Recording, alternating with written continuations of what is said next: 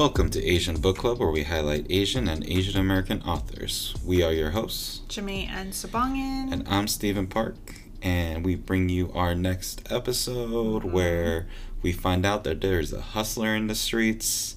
And so I was wondering, Jamae, if mm-hmm. you were in this situation and you were in Sunja's shoes, what would be your hustle?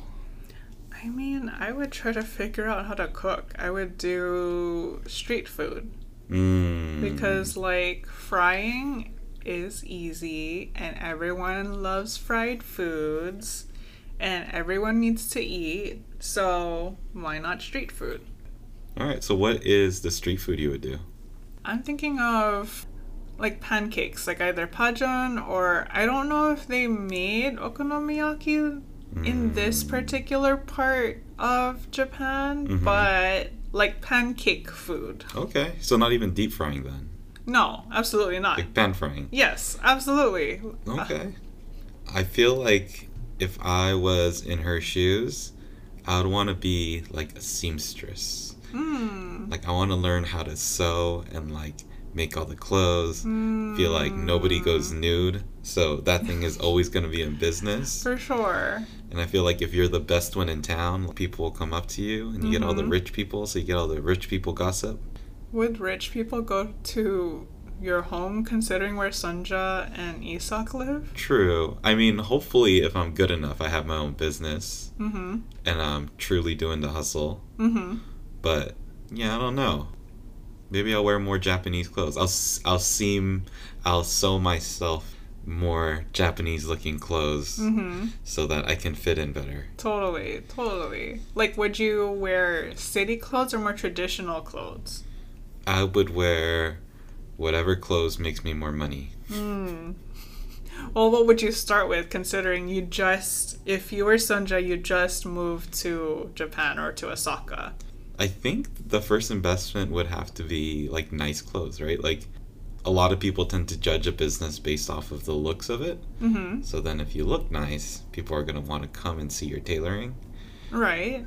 But traditional versus city clothes, they're they're they both can be nice. Mm. What are you what are you gravitating towards? Oh, like traditional versus modern clothes? Right, right, right. Oh, I don't know. I'd probably go modern. I like For modern sure. clothes. For sure. And I'm thinking that traditional wear might be like very specific. mm-hmm. Okay. Let's go on to our recommendation for the week.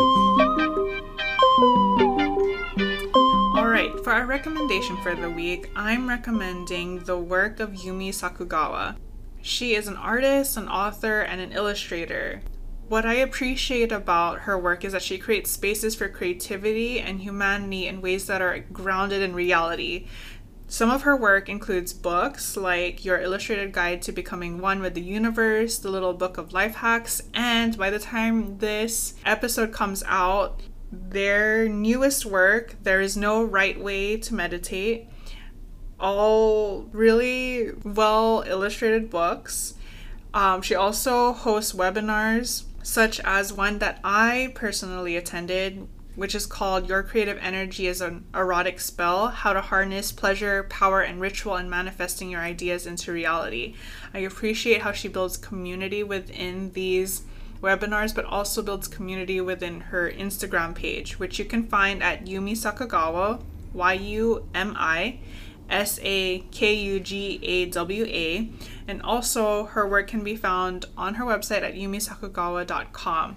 Both of these links will be in the description. Yep. And that's our recommendation for the week. All right, we're into our second read of Pachinko mm-hmm. by Min Jin Lee. Mm-hmm. So, Jamae, do you want to recap on what happened last time? Yes, so last time we started reading Pachinko, we were introduced to Sunja and her family. Huni, her father, who was disabled but was kind hearted and had a really good reputation in her community, who unfortunately passed away.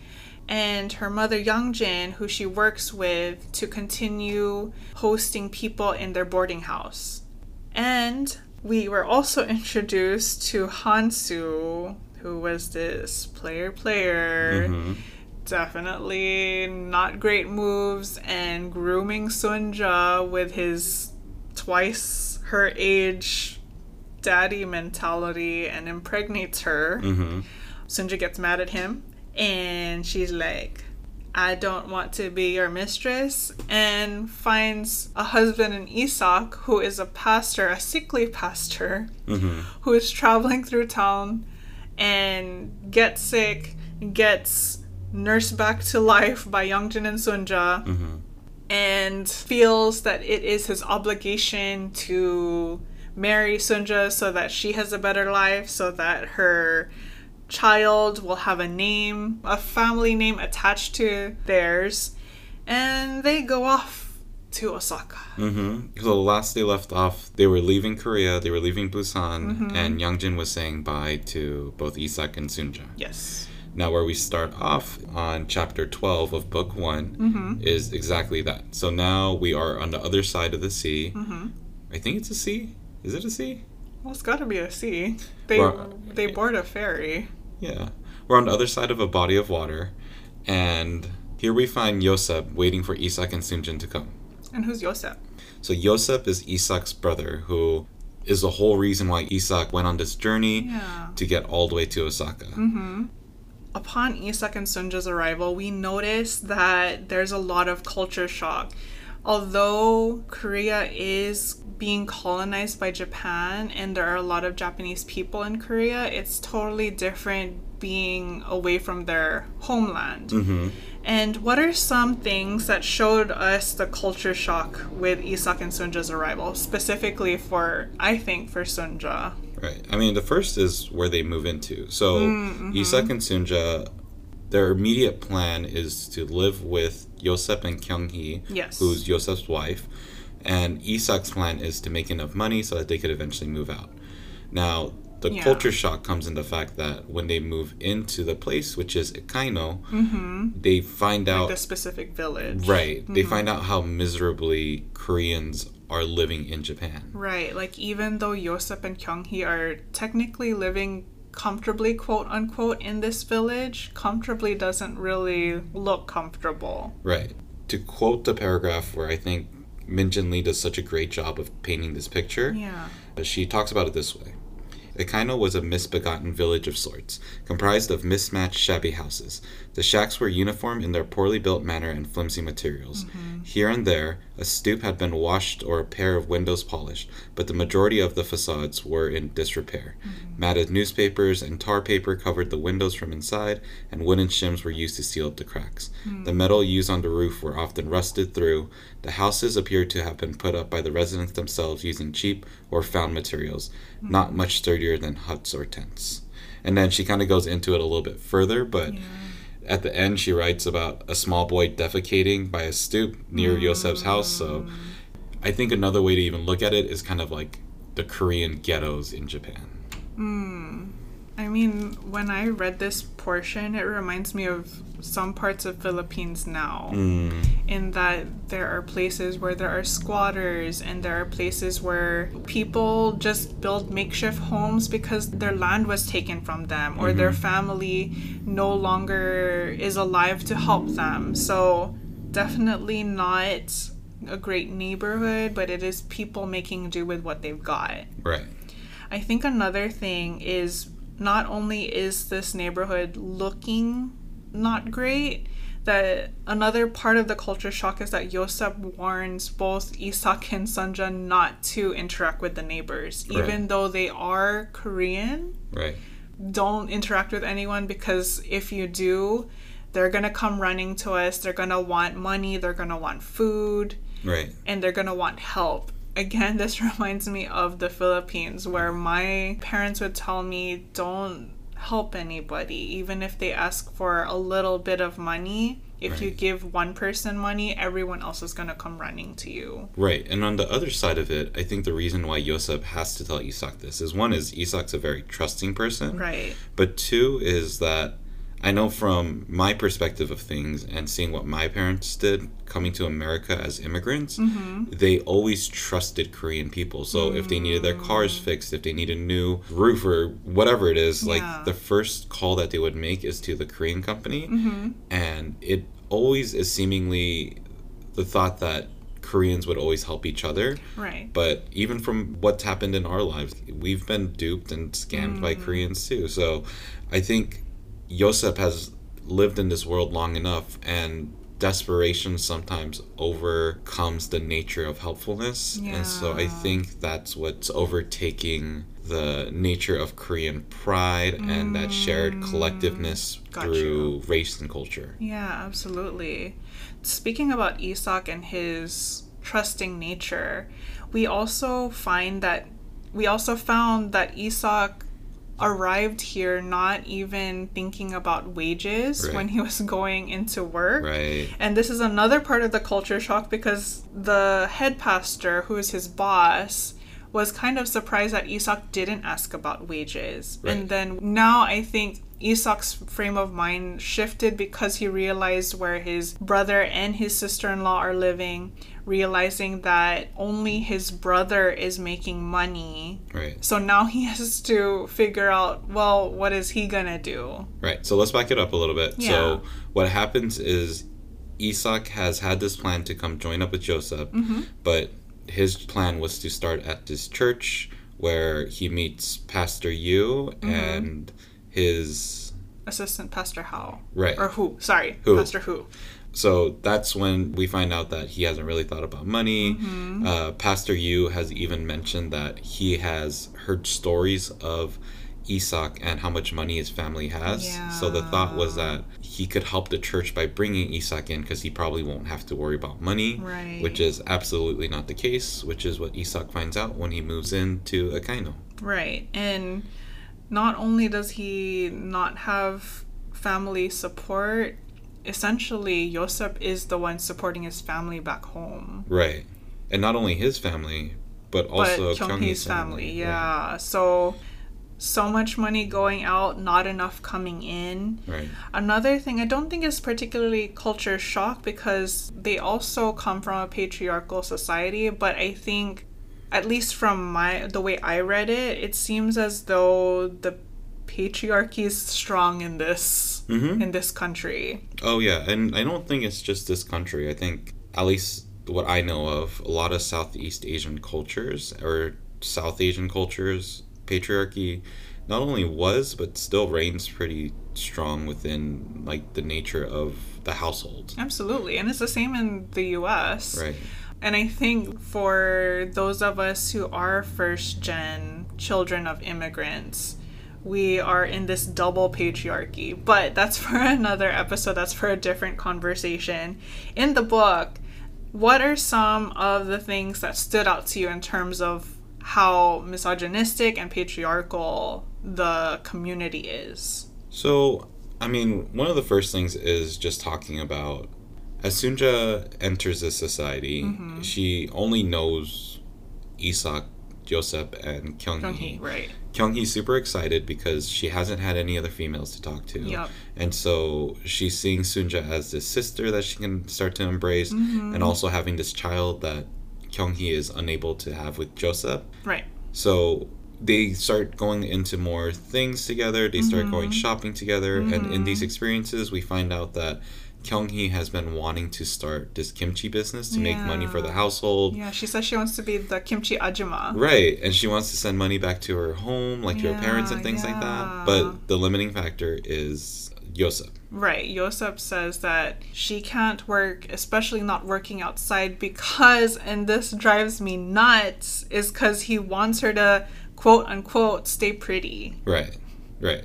I think she'll still be pretty regardless of where she's working. hmm And I think the next big one is the thing we find out pretty immediately after that, which Mm-hmm. is this knock on the door that we get while Kyunghee and Sunja are at home, but Mm-hmm. Right, everyone and- else is out. Right. Everyone else is working. Right. Josep and Isak are at their respective workplaces. Right. And then who are these people? These are the the money lenders, or at Mhm. least the loan sharks, who Mhm. are who are trying to collect for the lender. Mm-hmm. That Kyung Hee and Sunja knew about, right? No. Right. Only this was Yosep. Yosep's secret. Yosep is the one who made this deal and talking about Koreans trusting other Koreans. Yosep borrowed money from this really, I guess, well to do Korean. I, I don't know if he's well to do or not, but he's definitely just like a loan shark. So like this is his business is to to lend money and, Mm. and then, collect, interest. right? And so, because Sunja, I think this is where Sunja really shines, in that when these loan sharks come to collect, she's the one who quickly thinks on her feet. She's the one who said, How much is the total amount? She's like grilling these loan sharks, like, How much do we need? Know what is the total amount? And she's even the one who's like, Come back later, I'll get the money. And what she does next is what shows like her true character. Like, even though she is carrying Hansu's child, even though she really had feelings for Hansu, the mm-hmm. fact that she used the pocket watch that he gave her and pawned it off in order to pay this debt shows that she truly wants to move on and she truly wants to help this household.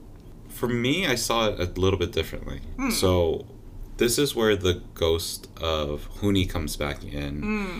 and the presence of her mother still is there. So Absolutely. One of the things that Sunja talks about is that she remembers her father talking about loan sharks and people like this, Yeah. and how much interest can truly Debilitate people. Right. So with these debt collectors coming in, Mm-hmm. that's one of the biggest things she thinks of is not only is it just about paying back the loans, which Kyunghee doesn't even like fully understand. Right. But soon just like this money's gonna keep getting bigger. Like how did he even get to it? Like two hundred and seventeen or two hundred and twenty Mm-hmm. Yeah. um yeah and right. like how did it get there in the first place? And it's because it Of started out like interest. hundred thirty and like now we're here. yeah. So I think the watch bit is a part of maybe moving on from Hansu, but it's much more of a fact of her just knowing that she needs to get things done to make sure that the household can stay intact. Absolutely. She was such a boss. Yeah. She like commanded the situation. She's like, "No, you are not going to tell me that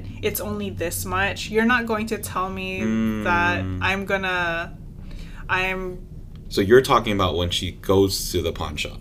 No, like even to the loan sharks, like the loan sharks were like, "Oh, it's only this much," and she asked for the total. She's like, "What's the total? Don't tell me the interest. Oh, Don't yeah. tell me just this little amount that that needs You need to to pay be monthly. paid now. Yeah. Tell me what's the total." Right. And, And- then when she does go to the pawn shop, Yes. that's pretty much what she does too. Absolutely. She's like, I know this is worth a lot and I'm not going to budge. Even Right. though the broker was lowballing her, Mhm. she was like, I'm not going to waste your time. I'm going to leave. And she wasn't acting. She was like, I truly am just not going to continue dealing with you if you're not going to pay what it's worth. hmm Which talks a lot about Sunja's actual character. Yeah. which is weird because she grows up in such a small town and if we look at the first read of where how Sunja grew up this is mm-hmm. not the character that I thought would have come out of this like she mm. seemed very meek she seemed in the shadow of her mother it mm. didn't seem like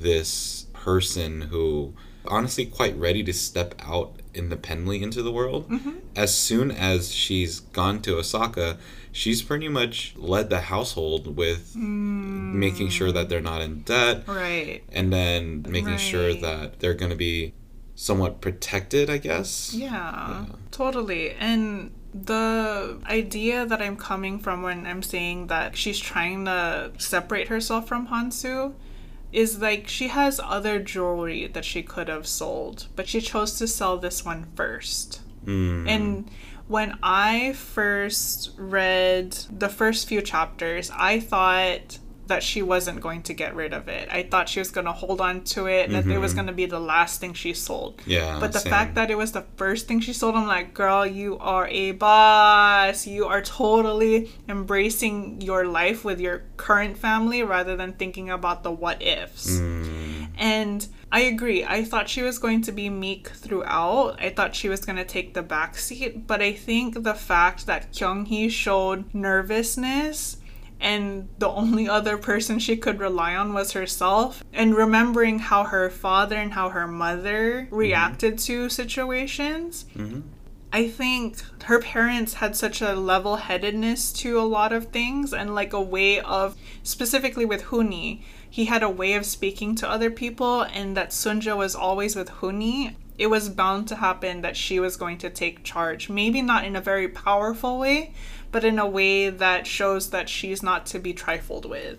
Well, I think that's even where, looking back at Sunja's development and how they raised her, mm-hmm. it was the fact that Hooni never talked to her like she was lesser than. Right. Like he talked to her as someone that he knew had to be a part of society. Mm-hmm. Then when Huni passed away, Sunja saw her mother take up this business, which is not yeah. what a lot of women did. Right. And then was able to run it and be successful with it. So I think the first few chapters set it up so that we saw the background of what Sunja saw growing up and seeing the role models that were placed upon her. Yeah. Which now moving to Japan gives her the space to start growing and being independent and showing what she can do. Yeah, absolutely which unfortunately is undermined by Yosep after she pays the debt. And not only does she have the foresight to not just give the money to the debt collectors, right. that she's like, no, take me to the person who's going to notarize and say that the, the debt is clear. Right. So we don't have to just trust your word. Right.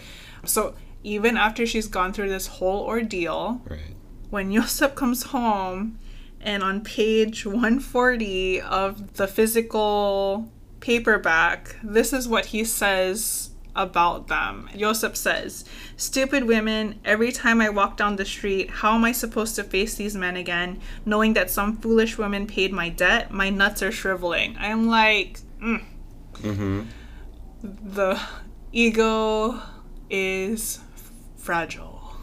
Yeah, I mean, to be fair, within the society of what Yosef grew up in, it definitely makes sense with how he feels. Yeah. Um, doesn't make it right, but no. I think this characterization shows more the men in this period of time rather than who Yosef is. I think Yosef mm. is kind of like this character of what most Koreans are kind of thinking and utilizing because he even talks a lot about just surviving and survival mm, and we'll totally. kind of talk about it as we look into the read going even into book two but mm-hmm. Yosef's main thoughts are how do I survive how do I get by which totally. is not the same thoughts as I think any of the other characters that we're currently reading Totally. So Yosef is being molded by the society he's in. Right, exactly. Absolutely. For sure, for sure.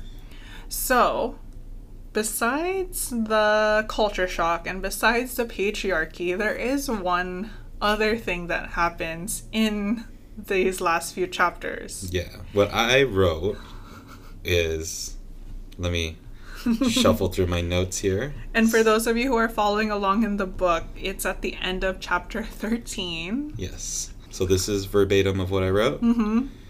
Isak and Sunja, do it! So, while I was reading this part of the chapter, I was reading it through audiobook while I was driving. And when I got to this part, I I literally almost swerved. Oh no. And thankfully, I was near a parking area so I was able to park but I was blushing while parking. Wow. Because, like, I don't know, I couldn't stop the book. I was like, I'm just gonna keep listening. So, this is the same guy that last time, mm-hmm. if we could go back. Yeah. You weren't really very fond of Isak's character. Well, I wasn't fond of his character because he didn't just own up to wanting to marry this person because it was something he wanted instead of placing all of the reasoning on God. But I still feel like this wasn't what Isak was expecting when he agreed to marry Sunja. For sure. It like it's even in the description of how he came to want to start that touch. Right. It didn't seem like it was the thought process of oh, I knew I was going to do this, or I've been waiting to do this with her. Mm-hmm. It, it seemed very natural and a progression. It's like, oh, we're already married, Yeah. and I guess this is what we do. And so then it progressed to what it became, Mm-hmm. but it didn't seem like he was some creepy person just like waiting and ready to pounce upon it. Mm, for sure, for sure. And like when Sunja, in the same chapter, in the same scene, when it went into Sunja's perspective, I think it was so necessary and also so endearing that she compares Hansu's fervor versus Isak's gentleness. hmm Yeah, I like Isak. I do. I. I mean, I. I appreciate Isak now. Right. Okay, and then because of this, uh, I was gonna say fornication, but a better word is uh, Love making. Sure. so because of this encounter, we get to most of what happens in the first book, Mm-hmm. except there's one other major thing that happens before we end book one of 3 Mm-hmm. of Pachinko. yes, and that is that Sunja gives birth. Yep. And so, like we talked about a second ago, Yosep is angry at the ladies for going and getting the money to pay off his loan debt. Right. So not only getting the money, but also paying off the loan. So it's like a double whammy for Right. him. And what you didn't see was a giant eye roll as I said that. Yes. But um, so he was angry, he stormed off, but as he was gone and away, Mm-hmm. this is where maybe the stress had something to do with it. I think so. Yeah, but this is where Sunja goes into labor. So her Yes. water breaks and she gives birth to this child. Mm-hmm. Now, because of this incident, I think this leads Yosef to want to make up and become family again. I, I do think this occurrence does drive the forgiveness Hmm. that Yosef gives to them, which is kind of silly, but Kind of begrudgingly gives to them. And I feel like this forgiveness is a small forgiveness. I don't know. I think it was genuine, and I think the thing Hmm. that put a stamp on it was the fact that Isaac told Yosef that he wanted Yosef to name the child. Hmm. Now, do you remember the name that Yosef gave to the child? Yes, he gave the child the name Noah. Right. And so Yosef's explanation for giving the name Noah was one is that it's biblical, which seems to be Isaac and Yosef. Mm-hmm. But the other reason is, and this, these are quotes, because he obeyed and did what the Lord asked. Noah, because he believed when it was impossible to do so. When I read this line, I could feel the weight of the words that came through with this mm. name. I think Noah is going to have such a big role in this. And I think these two things is that he obeyed and that he believed when it's impossible to do so mm-hmm, are going to mm-hmm. be a major theme throughout the rest of this book. Totally.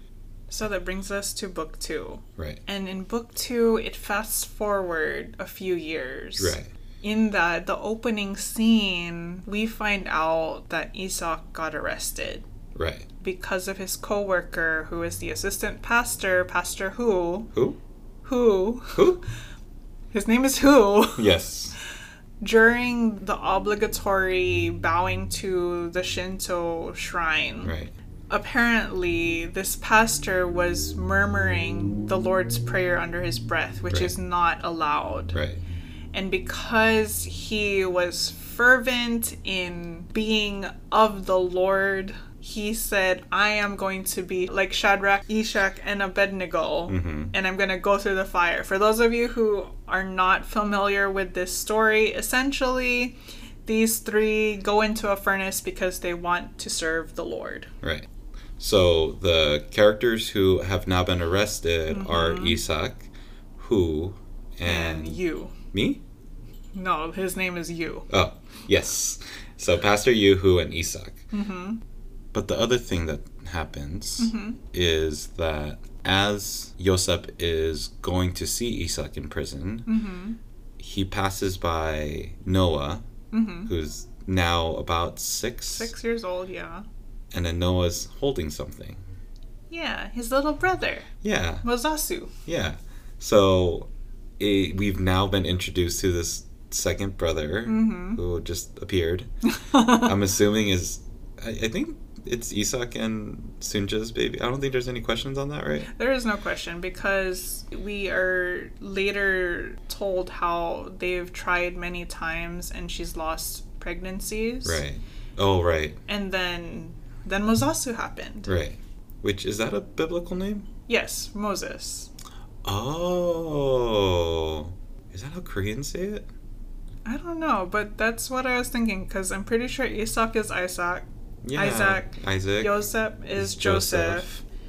Noah is Noah, Yeah. and Mozasu sounds like Moses. Or is it like, because you know, there's like that accent that people do with like Koreans, and they're like, "Oh, sir." It's like, is it like Moses? Maybe, but I'm I'm just pronouncing it the way it's said in the audiobook. I know. Interesting. Okay, so Mozasu.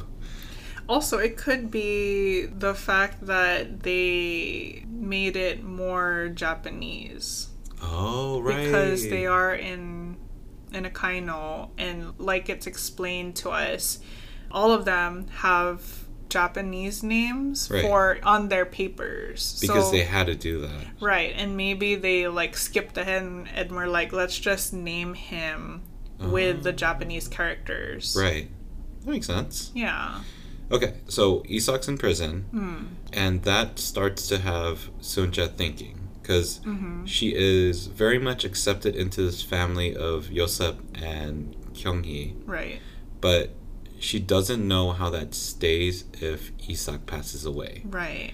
Because of that, Mm-hmm. Sunja is starting to become more independent. Or she's now feeling more bold in trying to find work Right. because she's thinking, if I can't rely on Yoseb to take care of me if Isak passes away, I need to have money of my own. Right. And so Sunja starts a business. Mm-hmm.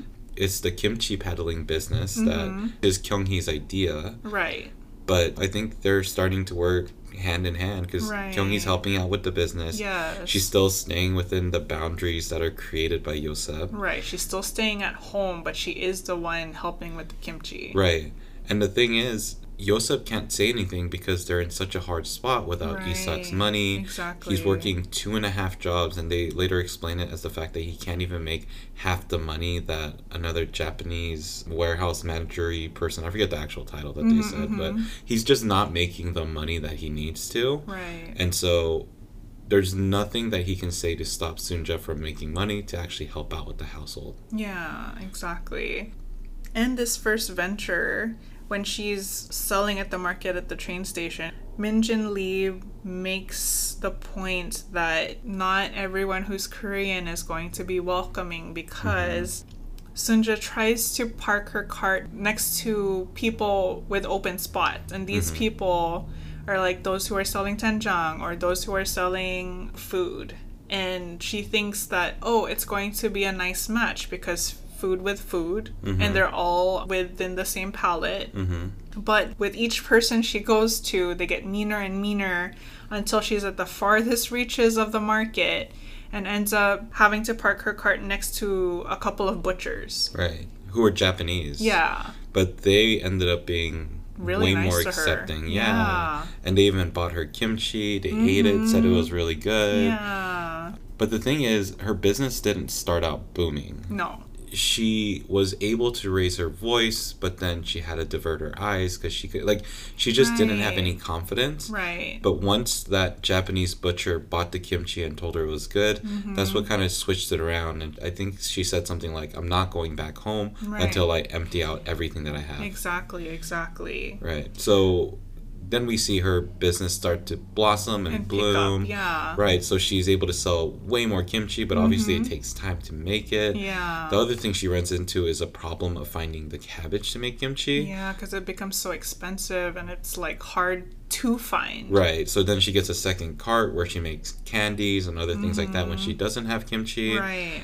Then comes along a new character, which is Kim Chang Ho. Mm-hmm. And this is a guy who's very persistent. Yes. he approaches her and asks her, When are you making your kimchi? I tried it before and it's really good. Well, I don't think he did say he tried it before. Someone tried it. Yeah, he's never tried the kimchi before, which is a crazy thing. And we come to that later on in the story. Mm-hmm. He just says, I need your kimchi. When is it ready? Right. Tell me when you have your kimchi. And just like asks like multiple times. Right. And then she asks, How much do you want? And Right. he's like, The whole batch. Yeah. And then the reason is, Because he wants to sell it at his yakiniku restaurant. right. So he offers Sunja this business proposal of Mm-hmm. bring me all the kimchi that you have and I'll buy it all out. Yes. And so once that kimchi is ready, that next batch that she was gonna, I think she was gonna sell it over three weeks or something. It was gonna be a long period of time. Right, right. She goes to the restaurant, bring making sure to bring Kyunghee with her, and Mozasu comes too, Mm-hmm. Chilling on the on the On the- chest. Yes, uh, with the little wrap. Yes. So they go to the restaurant, and this is another part where Kyunghee is very sure that she's not disobeying Yoseb, Mm-hmm. and she's like, "I need to stay outside so I can say that I didn't go in." Right. But this makes it for Sunja to have to go into the restaurant by mm-hmm. herself, mm-hmm. which is her first level of discomfort. Mm-hmm. Then she goes in there, tries to find Chung Ho, who's not there. And like so she goes through several layers of discomfort until she finally gets to see Chung Ho, who offers her this position at her restaurant to make kimchi Yes. Full time. full time. Yes. He does say that Kyunghee also needs to come along with her. Right, because it's such a big task to Right. take on. There's so much kimchi that he wants to sell Right. with his food that Sunja by herself couldn't do it. And he also owns like two other restaurants on top of the one that he has. Exactly. And so he's not just selling for this restaurant, it's for all the restaurants. Right. And so he offers her everything that she needs. Like she's like, I need to figure out what to do with my baby. She's like, just Bring Mm-hmm. the bring child. here. Yeah. And then the other kid, if he's out, just bring him here too. Right. And he also offers her wages that are pretty much double what Yoseb is making through his two and a half jobs. So she is now going to be able to bring in the money that's Mm-hmm. necessary, especially with Isak gone, but just Yeah. way more money than they've had before. Right. Everything is looking pretty good Mm-hmm. um, until we get to the next chapter. Yeah. It seems all honky dory, or at least as honky dory as it can be. and then we step into the eyes of Noa. Noa. So Noa one day returns home.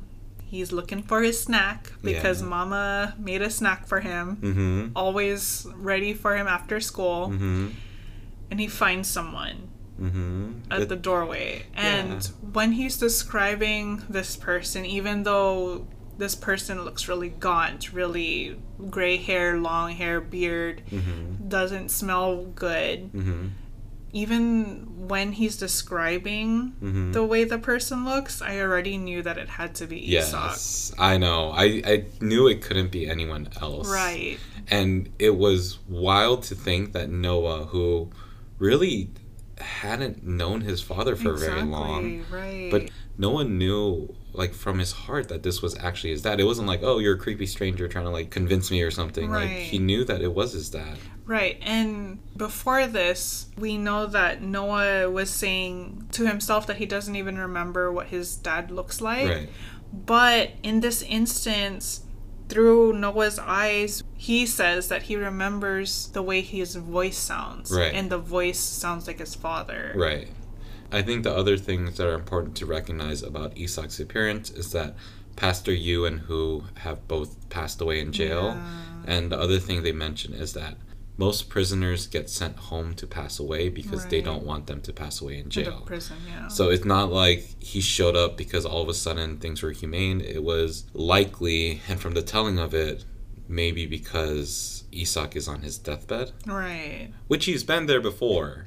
Right. But also this is way worse. He's True. his his face is scaly and we already know that Isak is a sickly person. Right.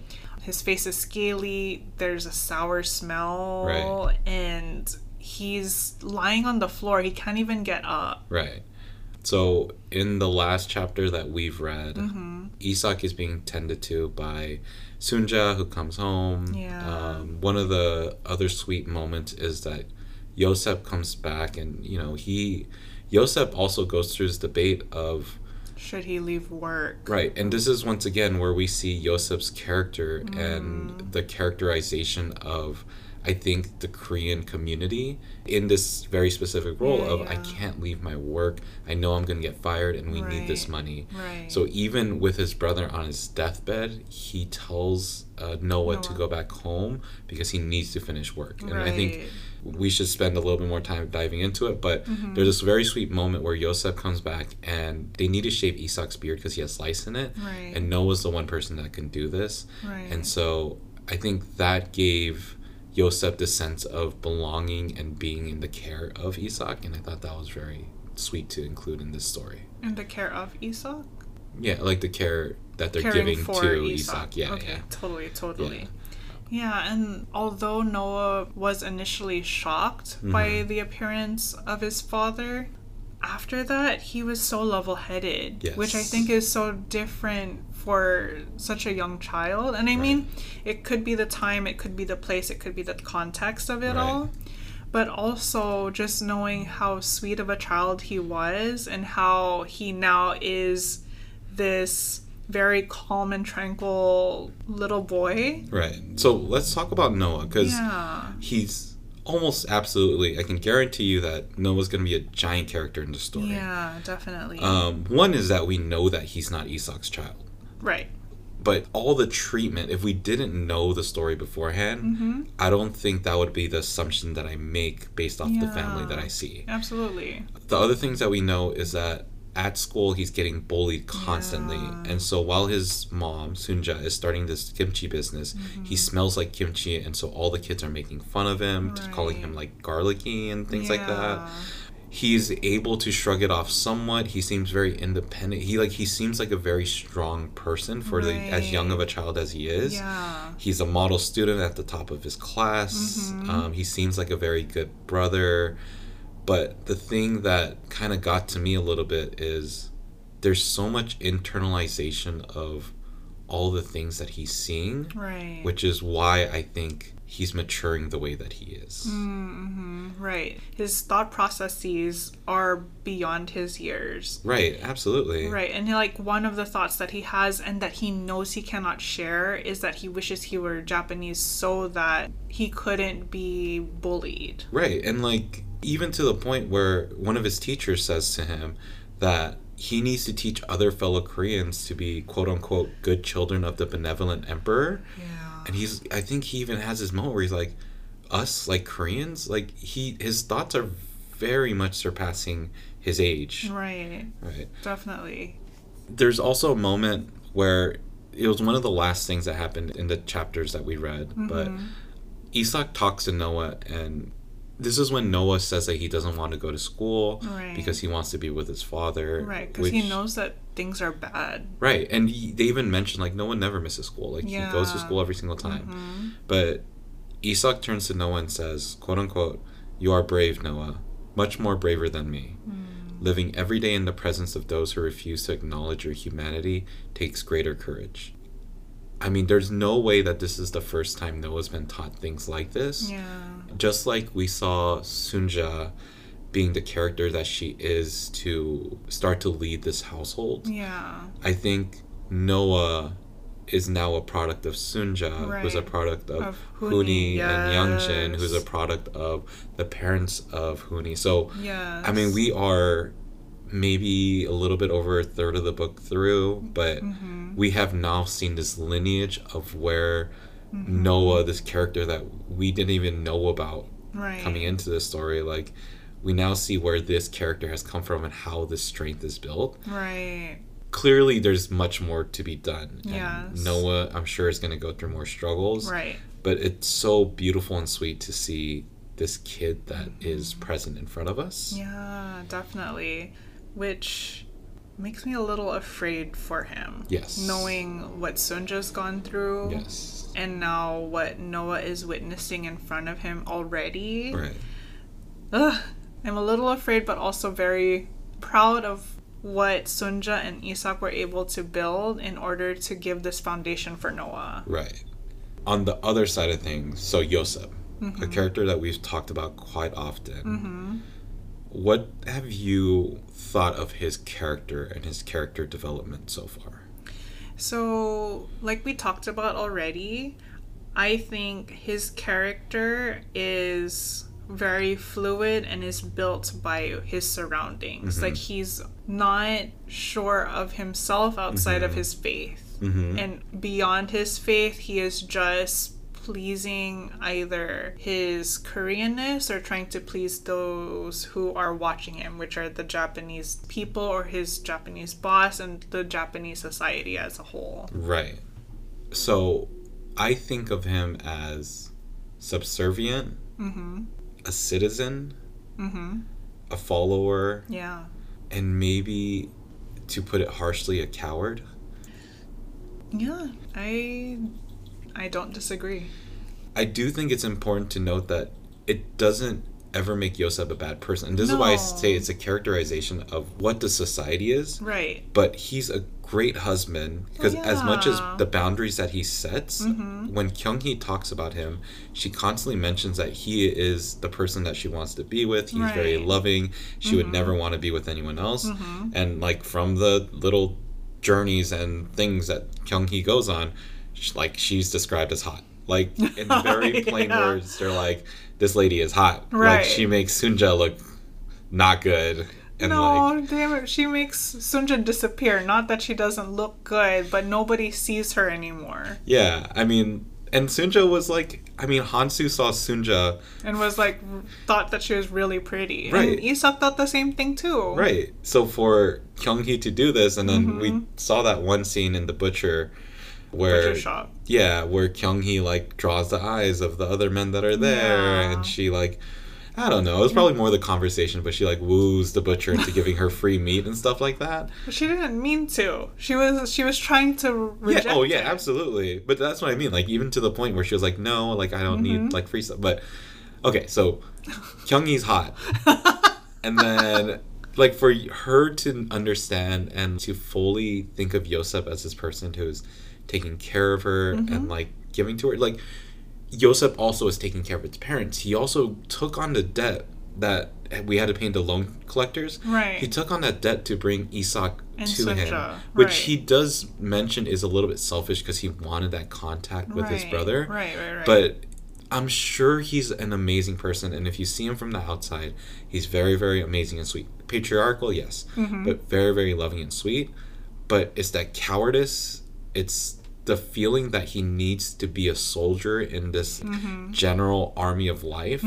There's even a point because we know that their oldest brother also passed away from the movement that they were on, right? right, right, right. So there's a point where he mentions, and this is a quote from Yosef, which Mm-hmm. says, he didn't see any point of anyone dying for his country or for some greater ideal. He understood survival and family. Mm-hmm. And I think that describes him so perfectly yeah. of who he is and what his ideals are going to be. Mm-hmm. And I think somewhat fluid, but I think that's going to stay consistent. Totally. He's like, if I can support my family and we're staying alive, then that's all that matters. Right. Whereas we look at Sunja, even Isak, like Isak's Mm-hmm. whole thing, and one of the things that drew me to him as the husband of Sunja immediately is Mm-hmm. that Yosef's first story of Isak in our book Yeah. is that he would starve so that he could feed the other uh, staff and well the staff around his house, right? Like Mm-hmm. Right, right, right, right. so he is this very giving and loving person. So when we look at Isak, his whole goal is to give and love, like to the point where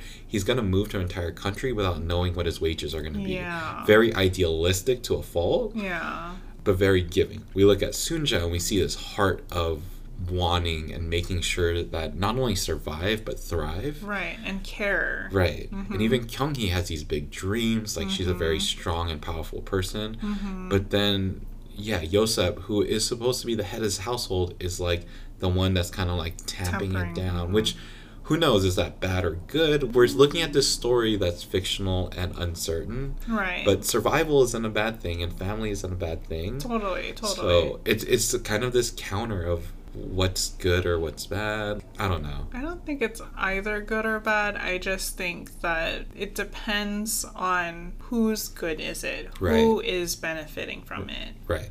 One of the other things I did want to mention is mm-hmm. that I've been having a hard time with writing notes with this book. Mm. I think for the other books that we've done so far, Yeah. I've been able to write notes as we go. Totally. And I'm able to highlight these points and kind of move on. And like, so I'm Yeah, finding a lot of yeah, things. I'm having so much trouble doing that with this book. And it's Mhm. because this book is so beautifully written. Yes. Everything has this like really beautiful flow. So I'm like drawn into this story. mm-hmm. And I'm like, I, I don't feel like I can just pull off to the side of the road when things get heated. Right, exactly. Um, Wait, so that I didn't stop. I couldn't. I couldn't stop reading. I Mhm. just had to pull over. Not that I, I, my mind wasn't pulled over. I had to physically pull over, Mhm. or else I would run into things. right so i don't know i i very much appreciate just the fluidity of the story Yeah. the other thing that i really like that i wanted to mention is Mm-hmm. that none of the characters feel like they're dropped in like a sims char- character they're just Right. they appear Right. when we see the restaurateur Mhm. um, kim chang-ho hmm he shows up ready to buy kimchi so it's not he's like hi i'm this person he's like hey how much kimchi do you have and we're Right. like who the heck is this Yeah, person exactly. like kind of kimchi crack addict are you um and the other one is mozasu It's like Yes. it started off book two we've advanced six years or so Mhm. or however long it was hmm and then isak's like running and he's like going to find my brother because no one else is home Right. and then it's like oh noa's holding a brand new baby Right. um, I think that's such a subtle detail in the Mhm. way that the story carries on because it, once again, it never pulls me out of the story. It's Right. like, oh, there's a new character. Mozasu's probably going to have a bigger role Roll- in this. yeah, yeah. Maybe he'll split the seas or something, or carry the Korean Jews or something. Right. Um, but I think it's written in such a beautiful way that Mhm. it's hard for me to take away points and more just really want to read the story. Right, right, right. It's also so much context and so many Mhm. layers added into the story Mhm. that you're right. I can't just stop in the middle and re refigure out what happened. I have to like read it all the way through Mhm. and then maybe have something to write. Mm-hmm. Yeah. Okay. So we are kind of in the start of book number two. Yes. There's a lot of stuff that's happened, but also not that much stuff that's happened. Right, in this particular part of the story. Well, just kind of in general, like we've seen people grow up, we've seen them start to move into different positions. Like Sunja now has his job, Mhm. Kyunghee's now more out of the house. We see Mhm. Noa developing, Mm-hmm. but I don't. I don't think there's any peak or climaxes quite yet in my mind. Right, because we're just starting out in this book. Right, but we're a third through. We're a third through of Pachinko, but in Yeah. book two, Oh, I see. we're in the first act of book two. Yes.